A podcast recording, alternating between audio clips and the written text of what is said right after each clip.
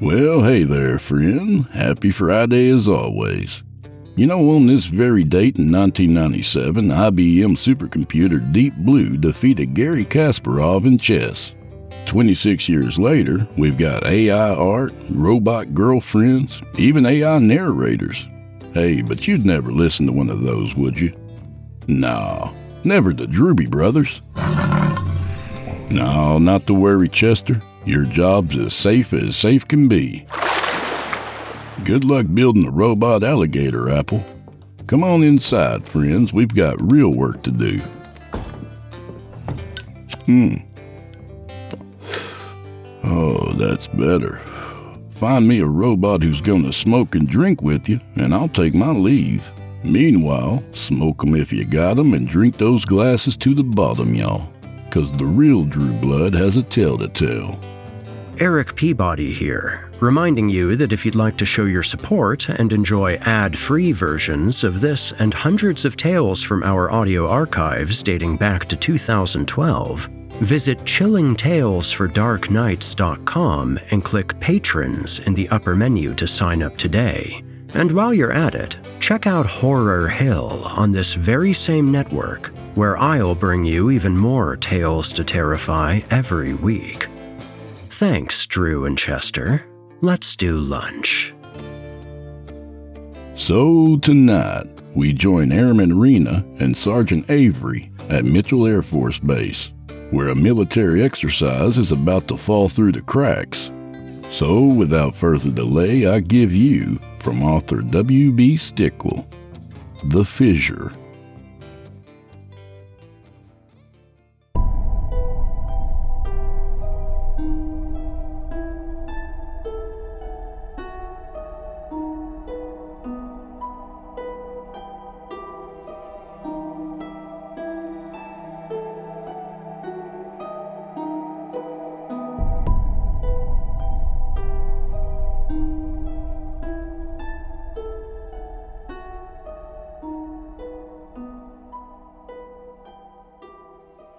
The tent's canvas door flapped open, and Rena came barging through, her pug face more puggy than usual.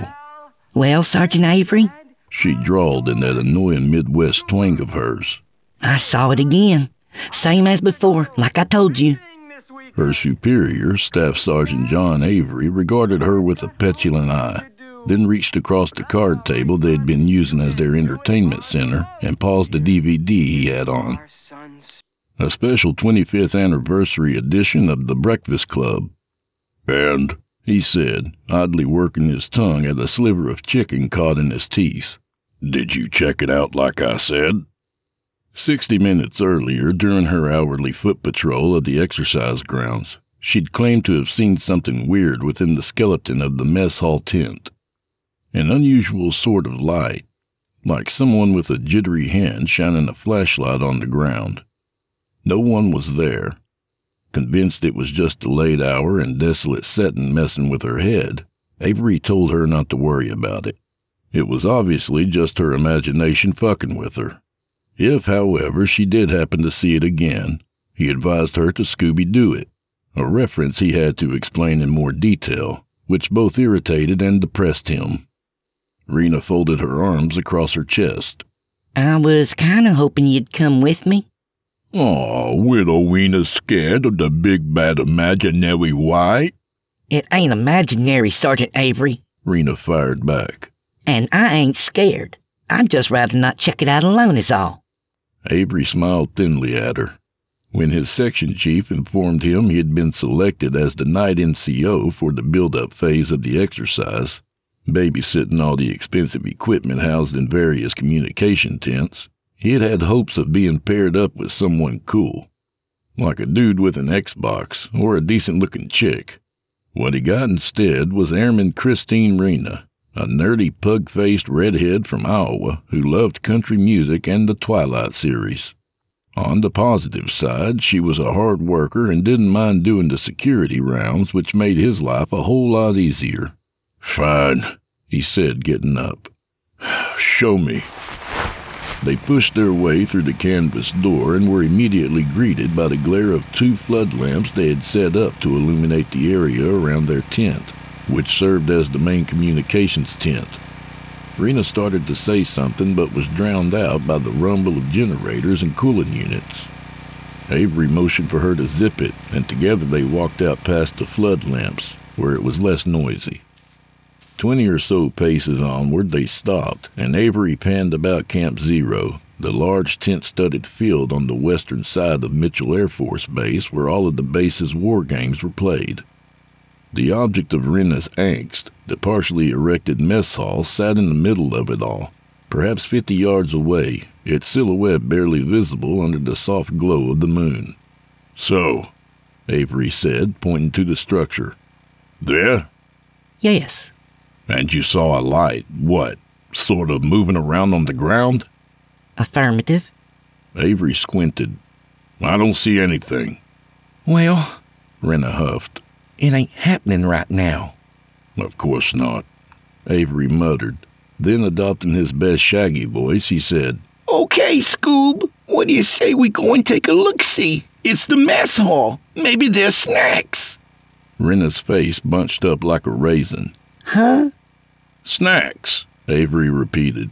Cause Shaggy and Scooby are always hungry and. Christ, never fucking mind. Come on. Removing his flashlight from his web belt and shining it ahead, Avery meandered through the dark to the skeletal structure. Rena, with her own flashlight at the ready, straggled close behind. When they got to the structure's outer framing, Avery paused and had another look. Still nothing, he said. Rena kept going, moving inside the assemblage of two-by-fours. She halted at the very center and looked down. Here's where I saw it.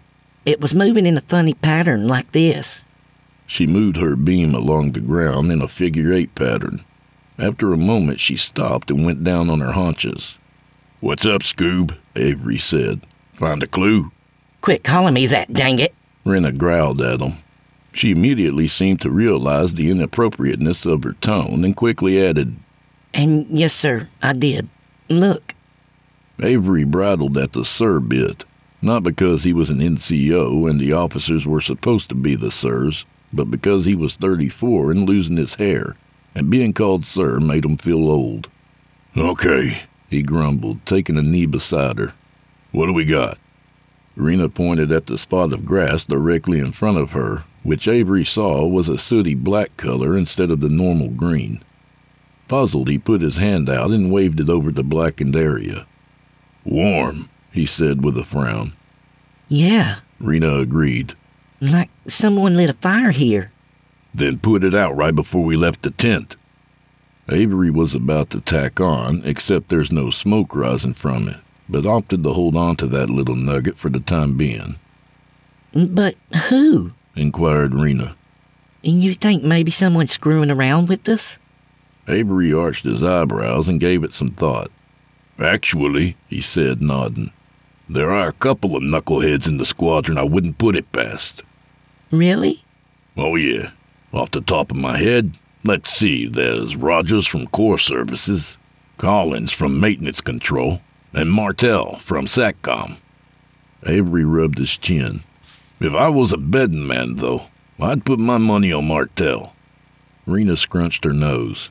How come? He seems so nice. Oh, he's one of the nicest people around, but he's also one of the most devious people you'll ever meet. Being so new, you wouldn't know, but Martell is kind of notorious around base for his prank pulling. Avery shook his head. And as it stands, he still owes me for this thing I did back in January. A glint of intrigue sparkled in Rena's eyes. Why? What'd you do? The old frozen hat trick, Avery said, chuckling. When he saw Rena had no clue what he was talking about, he elaborated. I took his OCP cap, soaked it in his office's fish tank, then threw it in the break room's freezer. It worked out perfectly, too. He'd brought his lunch that day and hadn't bothered to look for it until it was time to go home. Rena smiled. It must have been frozen solid. He had to be pissed.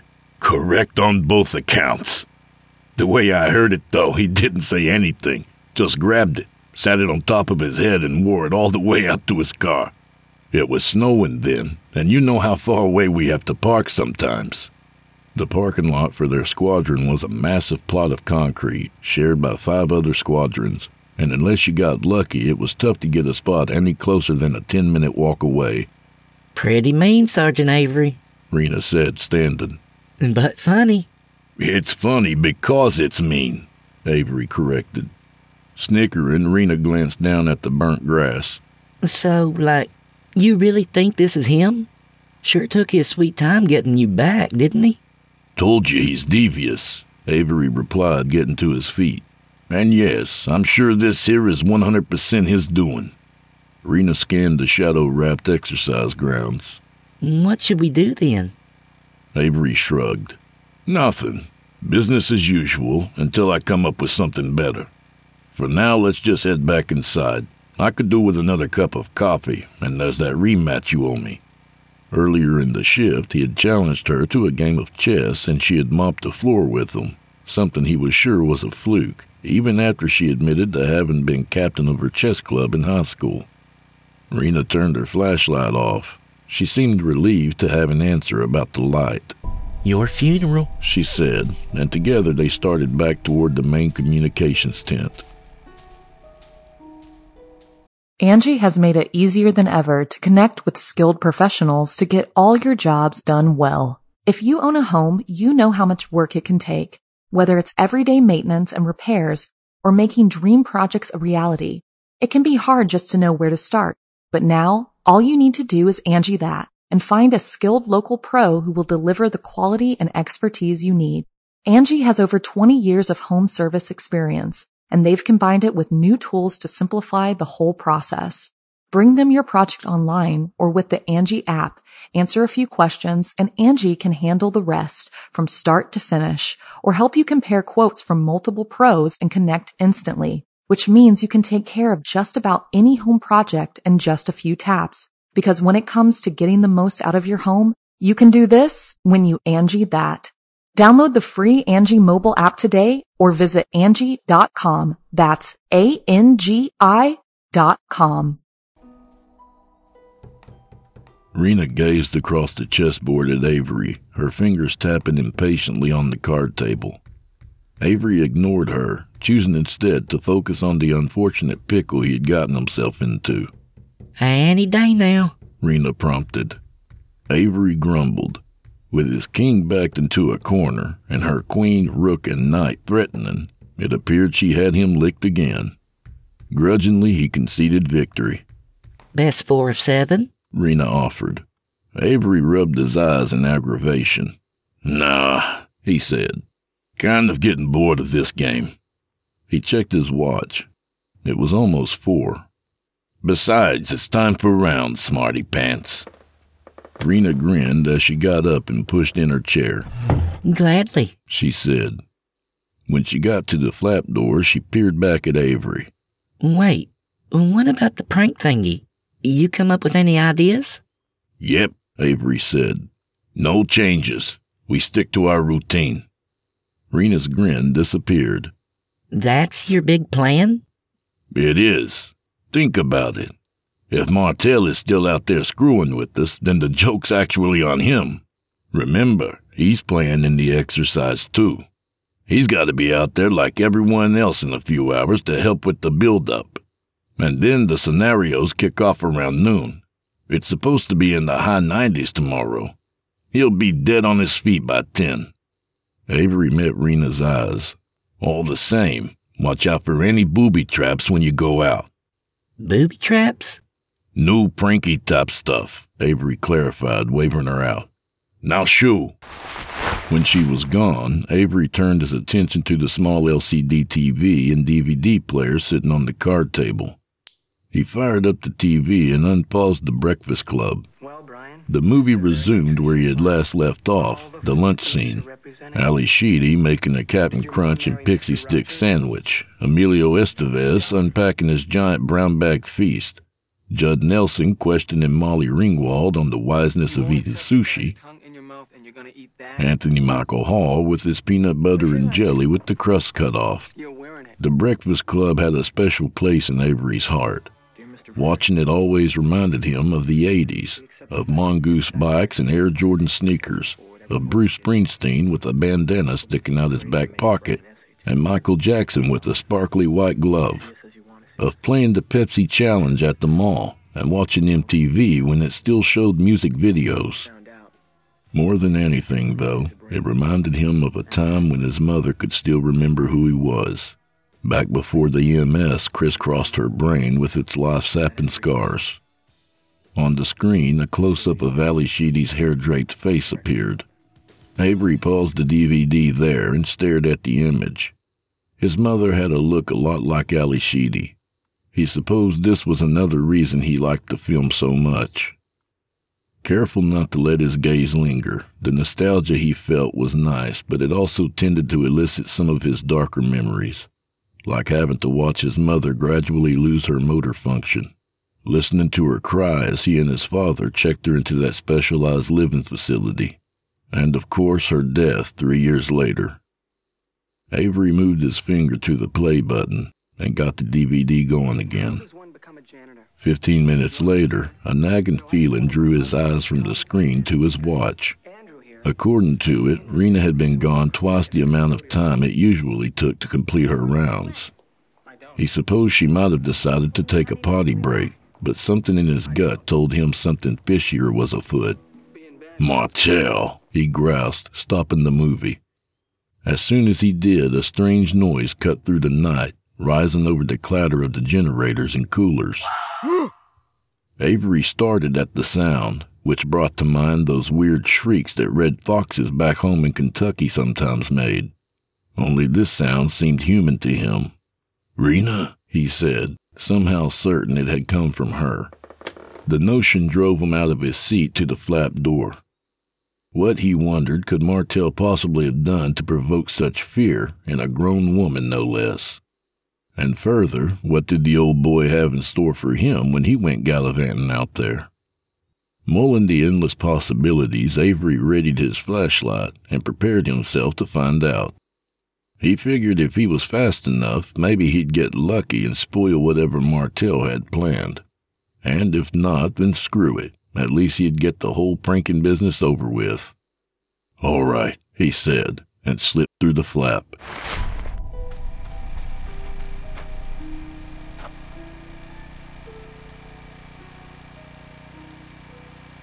Crouching low, he scurried out past the flood lamps and took quick stock of his dark surroundings. The only thing of note he glimpsed was a soft glow coming from the ground within the mess hall structure, right about where he and Rena had discovered the burnt grass. Go figure, he said, skulking towards it. When he reached the structure, he saw right away that the spot of burnt grass had gotten bigger, easily tripling in size. It was glossier now, more liquidy, like a puddle filled with a luminescent kind of oil. Avery shined his light on it, mystified.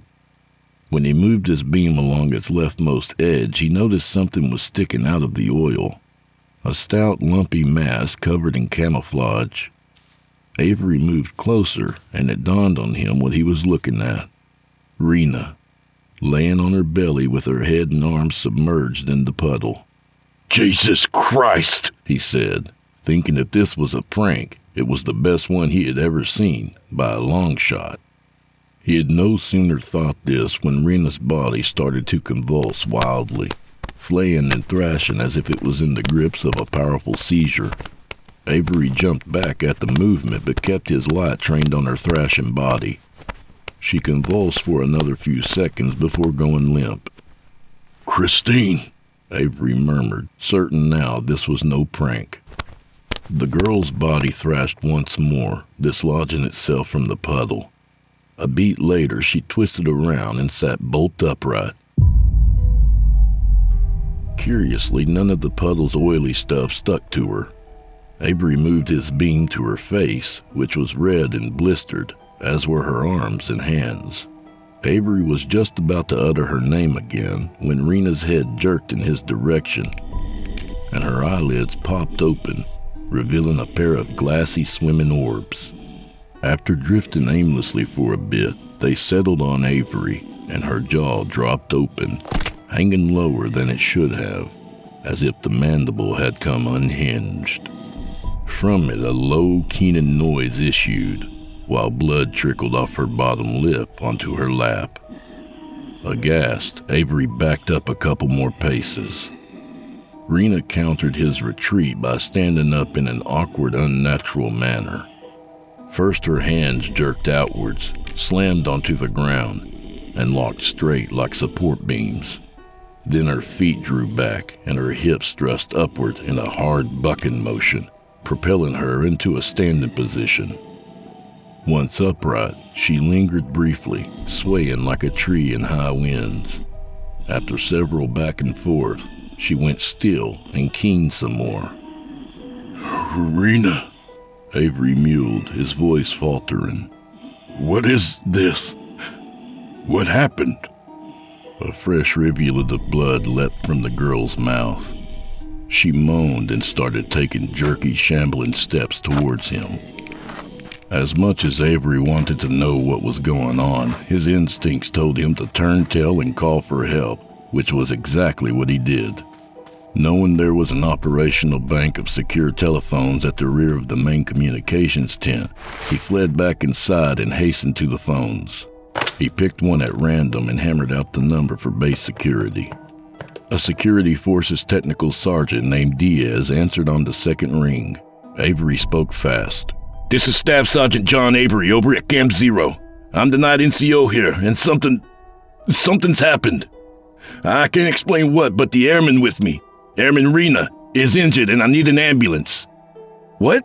No, man, this is real world. The exercise doesn't even start until. All right, all right. Thanks. Out. A bead of sweat ran down his forehead into his eye. As he wiped it away, he heard the sound of canvas rustling behind him. He turned and saw Rena staggering through the flap door. When she passed under the tense fluorescent lights, Avery realized her injuries were more extensive than he first thought. The skin covering her face, neck, and part of her arms was mottled and bubbly like overcooked pizza, and a piece of her jawbone poked through her cheek. Crimson tears oozed from the wound, and red frost seeped from her mouth. She ambled past the card table and down the tent central aisle. Her movements were still jerky and jittery, but markedly less so than before. Watching her approach, Avery was reminded of a toddler still getting comfortable with their newfound ability to walk.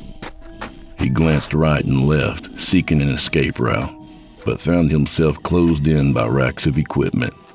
If he wanted out, he was going to have to go through Rena. Just stop there, Christine, he said. Listen, you're hurt, bad by the looks of it. You need to sit down until help arrives. I don't know what that thing out there did to you, but we'll figure it out.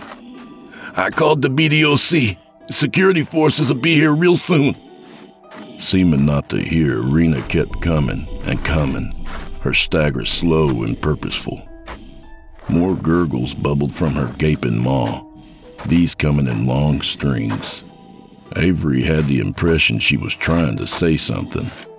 When she closed within five feet, Avery snatched a heavy technical manual from one of the shelves to his left and wielded it like a weapon. He repeated his demand for her to stop, but she paid no heed. When she got within arm's length, he said he was sorry and belted her across the head. The blow sent her reeling against a rack of encryption devices to his right. He thought she might go down, but somehow she managed to wheel back around and grab his arm. Avery fought to break free, but Rena merely tightened her grip. Let go! He shouted. Her swimming eyes locked on his.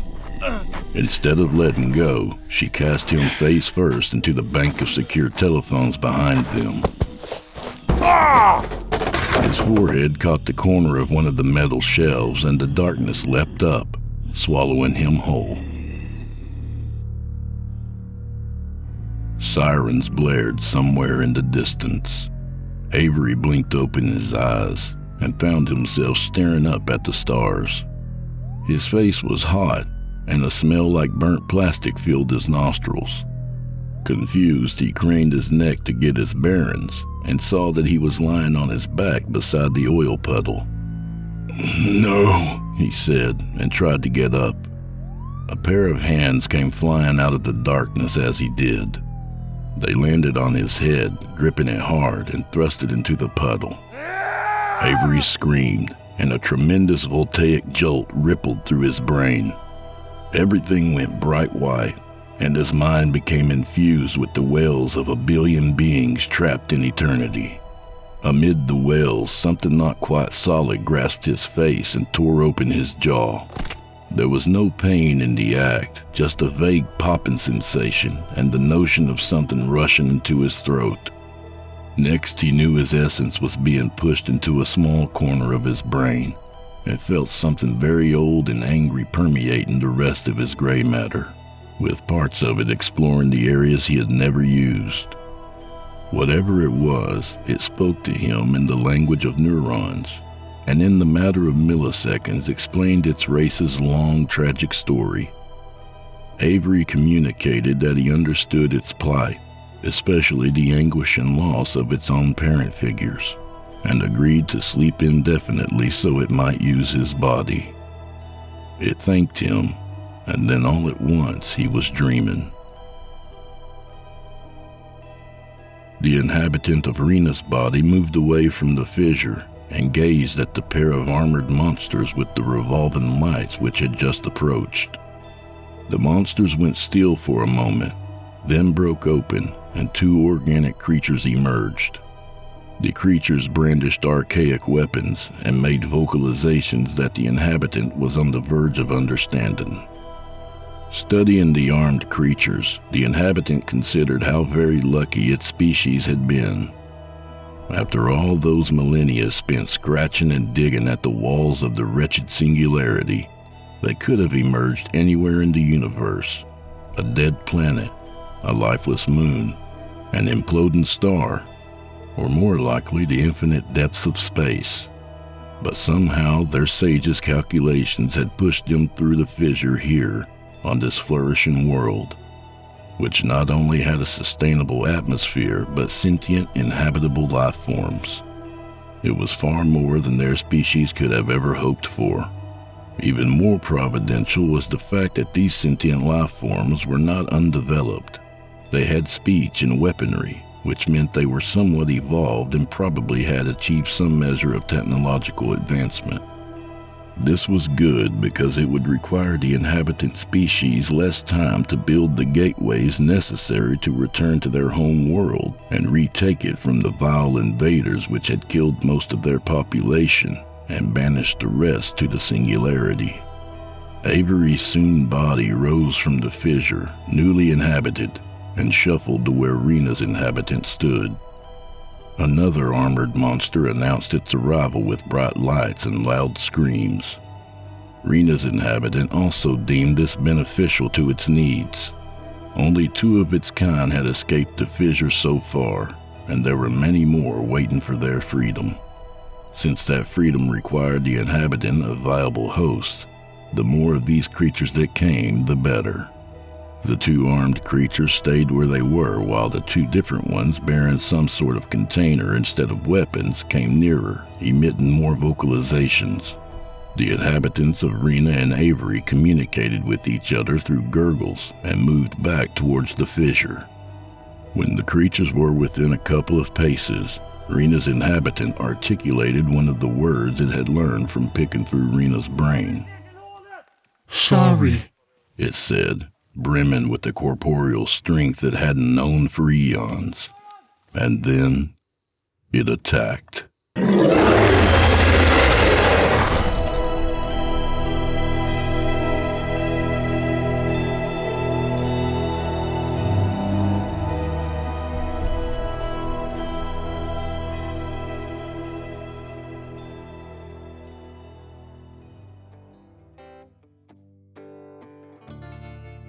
And that was The Fissure by W.B. Stickel.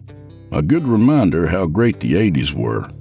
If we make it to the 2080s, it'll probably be some other species having all the fun. Maybe Apple and their damn robots. A little about the author.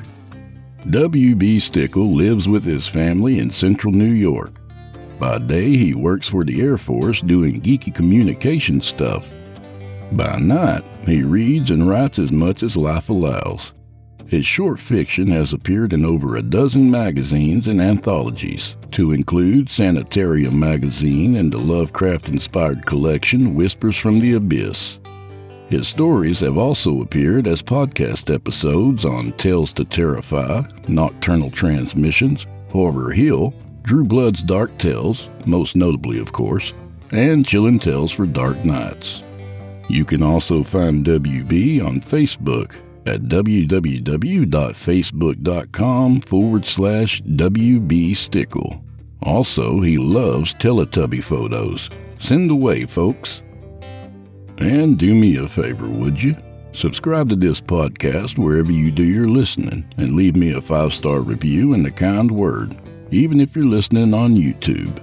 I need soldiers on all fronts to win this battle, and I really appreciate it, y'all.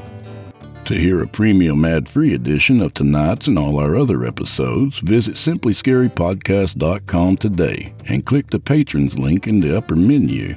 You'll find yourself at chillingtalesfordarknights.com, where you can become a patron for as little as $5 per month and get access to our entire audio archive, all ad free and available to download or stream. Thank you for your time and for supporting our sponsors. When you support our sponsors, you support this show.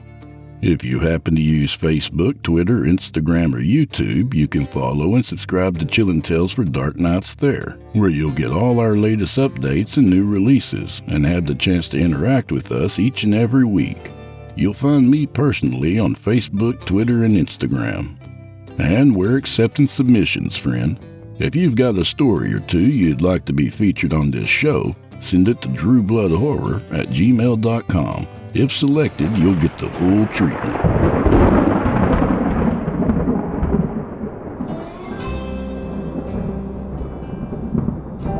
Well, I'm afraid this is where we part ways, at least till next week. So grab a drink for the road, friend, but keep your eyes peeled out there. Fissures should be the least of your concerns. I'd like to take the time to say hi to a few of our listeners. So, Becca O'Hara, Sierra Lilbit, and Cortland Walker. Thank y'all for the kind comments and support. I really appreciate it. So, Becca O'Hara, Sierra Lilbit, and Cortland Walker. May the wind be at your back, and may the road rise up to meet you. Keep an eye out for Chinese spy balloons, y'all. And if you happen to get under one, tell them, Cheese all knees will chi. Good night, y'all.